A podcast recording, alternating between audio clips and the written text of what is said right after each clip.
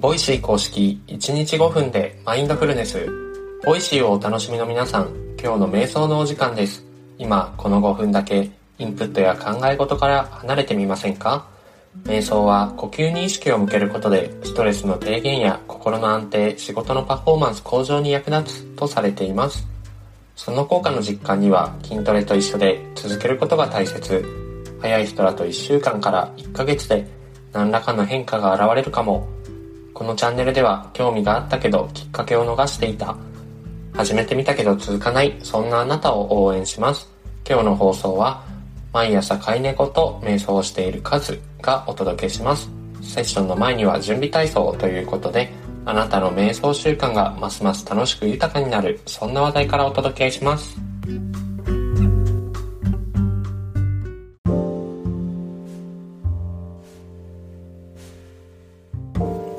今日は脳のケアに瞑想が効くわけと題しまして瞑想が私たちの脳のケアとしてなぜ良いのかということを精神科医の前奏川野大衆さんの著書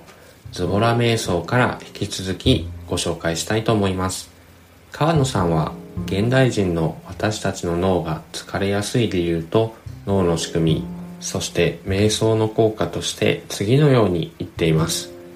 脳科学の研究により現代人は起きている時間の50%近くをマインドワンダリングの状態で過ごしているとのことです。マインドワンダリングとは一つのことに意識を集中できず何かをしながら別のことを考えている状態心がさまよっている状態。つまり心ここにあらずの状態のことをマインドワンダリングと言います。このマインドワンダリングの状態というのは脳のエネルギーの消費量が激しいとのことでマインドワンダリングの原因として脳の神経回路デフォルトモードネットワークが原因だと言われています。デフォルトモードネットワークとは解決方法が定まっていない問題について考えを巡らせている時に活性化する神経回路のことを言います。その他に重要な神経回路としては2つあるようでして目標実現のために計画を立てたり実行したりする時に活性化する。つまり集中する時に活性化する。神経回路としてセントラルエグゼクティブネットワーク。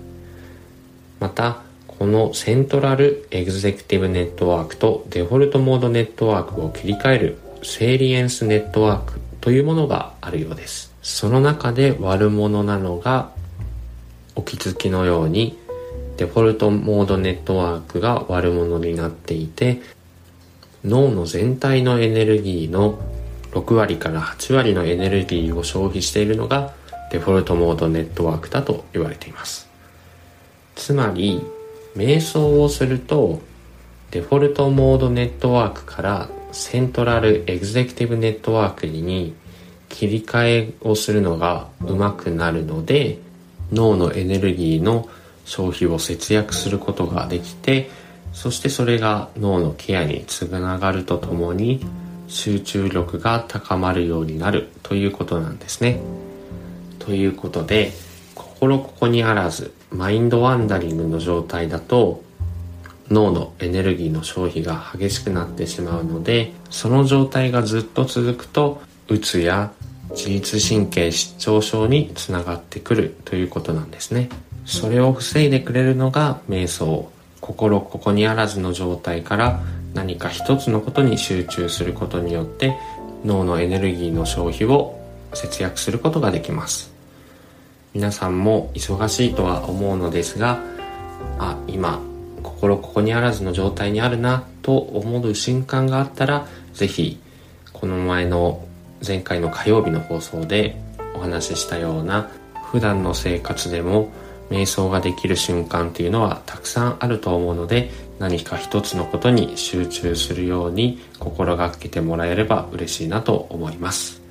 はい。それではセッションに入っていきましょう。落ち着ける静かな空間で椅子に座るか床に足を組むかしてお待ちください。朝の身支度や通勤中にながら聞きをしている方このチャンネルでは〇〇しながらできるながら瞑想も準備中ですそれまでの間といっては何ですが短時間でも毎日続けることがマインドフルネス得得への近道とされています。ものは試し、今置かれた環境であなたのスタイルで音声ガイドに耳を傾けてみましょう。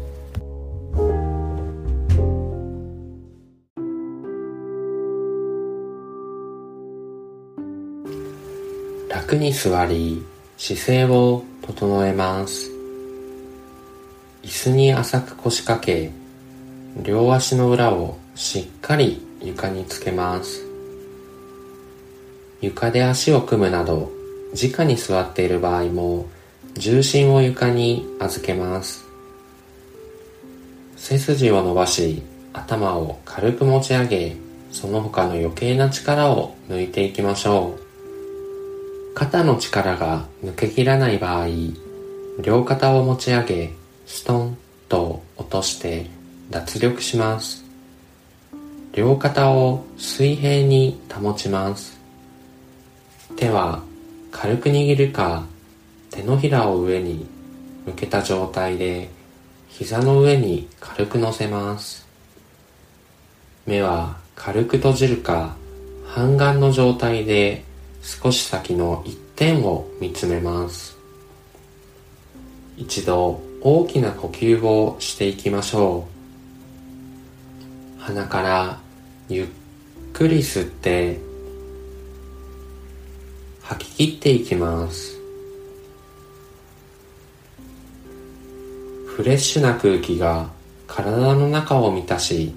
全身にとどまっていた空気が押し出されていきます自然な呼吸へ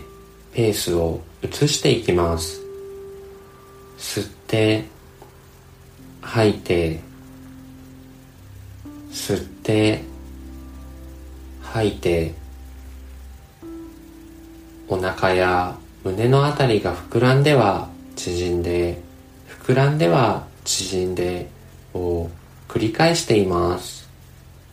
鼻や喉のあたりの空気の出入りを感じ取ることもできるでしょう。深く長く一定になどと思う必要はありません。ありのままに丁寧にご自分の気持ちいいペースで呼吸を続け今日この時のご自分の呼吸を味わいましょう。そして子供のような好奇心を持ってその時の体の動きや反応に気を配っていきます。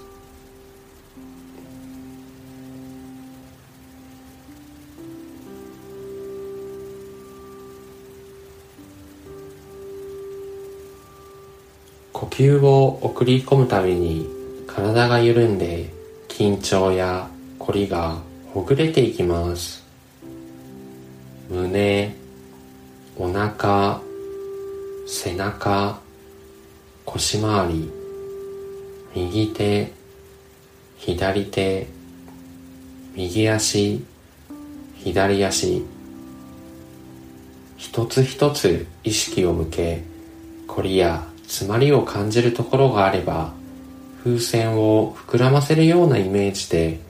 より丁寧に空気を送り込んでみましょうこの時間のこの時にしかない呼吸に意識を向けることで今この時のご自分の状態昨日との違いに気がつくことがあるかもしれません。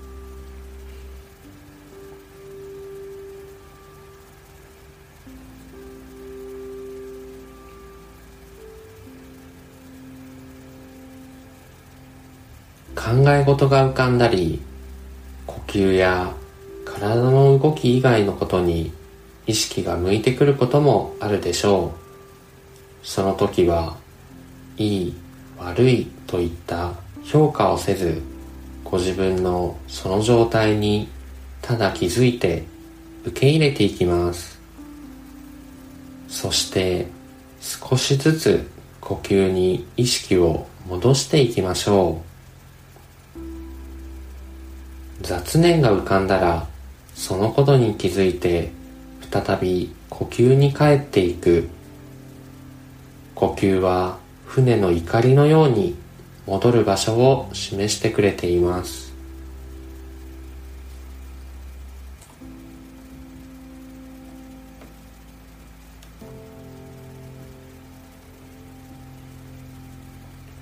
それでは一度大きな呼吸をしていきましょう。鼻からゆっくり吸って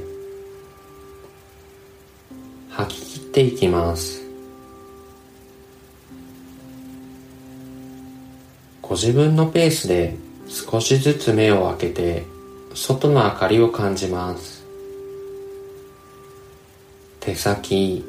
指先足先から軽く動かしご自分の意識から外の世界に戻ってきます。お疲れ様でした。